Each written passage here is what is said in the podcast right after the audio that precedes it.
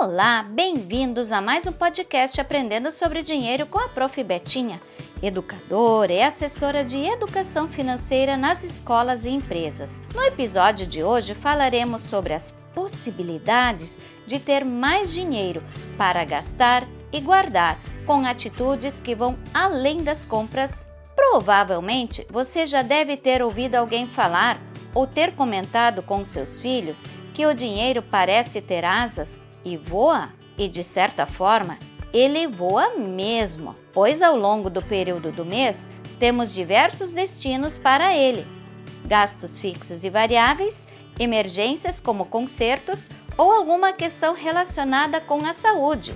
Temos visitas não programadas, passeios de última hora e tantas outras necessidades. Mas, quando aprendemos a trabalhar com o dinheiro, terminamos o mês e ele ainda está em nossas mãos.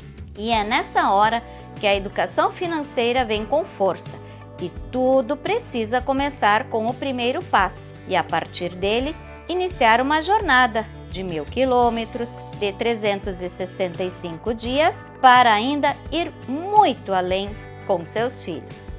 Mas vamos pensar, mas por que será que isso aconteceu? Quando chegamos nesse nível de consciência, qual foi o primeiro passo?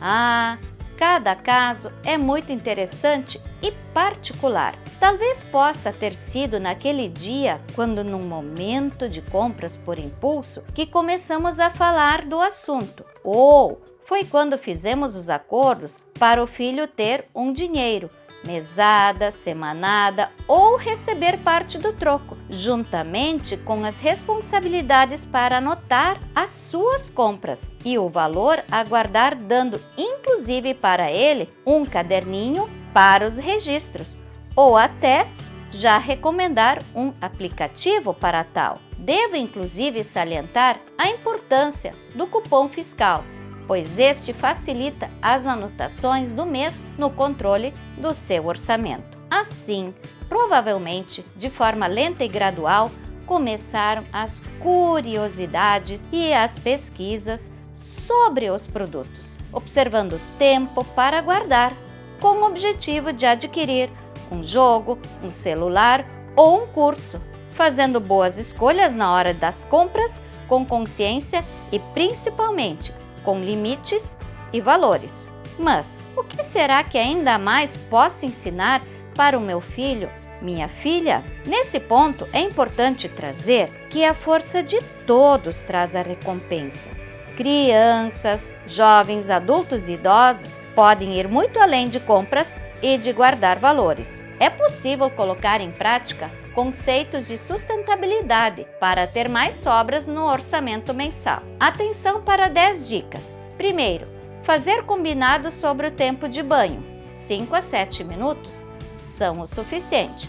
Segundo, fechar a torneira ao escovar os dentes e ao ensaboar a louça. Terceira, estimular durante o dia momentos de uso da iluminação natural, portanto, abrindo janelas e persianas. Quarto, desligar a luz dos ambientes ao sair da sala, do quarto, do banheiro para fazer outra atividade. Quinto, desligar equipamentos eletrônicos como o tablet, TV, computadores, demais eletrônicos, o ar-condicionado, ventiladores quando não estamos usando.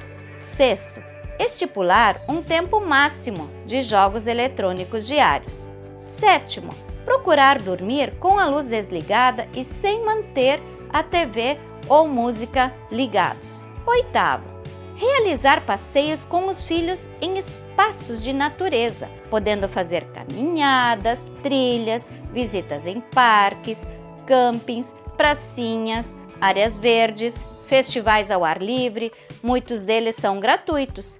Assim também os piqueniques ou filmes em casa com pipoca são uma boa dica de diversão. Nono, organizar momentos coletivos de culinária no preparo de lanches saudáveis de baixo custo, como sanduíches, bolos e biscoitos. Décimo, evitar idas frequentes em locais como shoppings, lojas e mercados, pois estão muito associados a ter que consumir algo. Estas 10 dicas são bem-vindas e comece escolhendo cinco dicas e adapte à sua realidade. Dessa forma, você estará respeitando o estilo de vida da família e os acordos realizados podem trazer benefícios para a vida futura, onde podemos fazer mais com menos. Portanto, as crianças e jovens serão parceiras quando o assunto é dinheiro. E você, já contou para eles suas experiências de vida que te ajudaram no quesito sonhos? No próximo podcast, Aprendendo sobre Dinheiro, falaremos sobre isso. Até lá!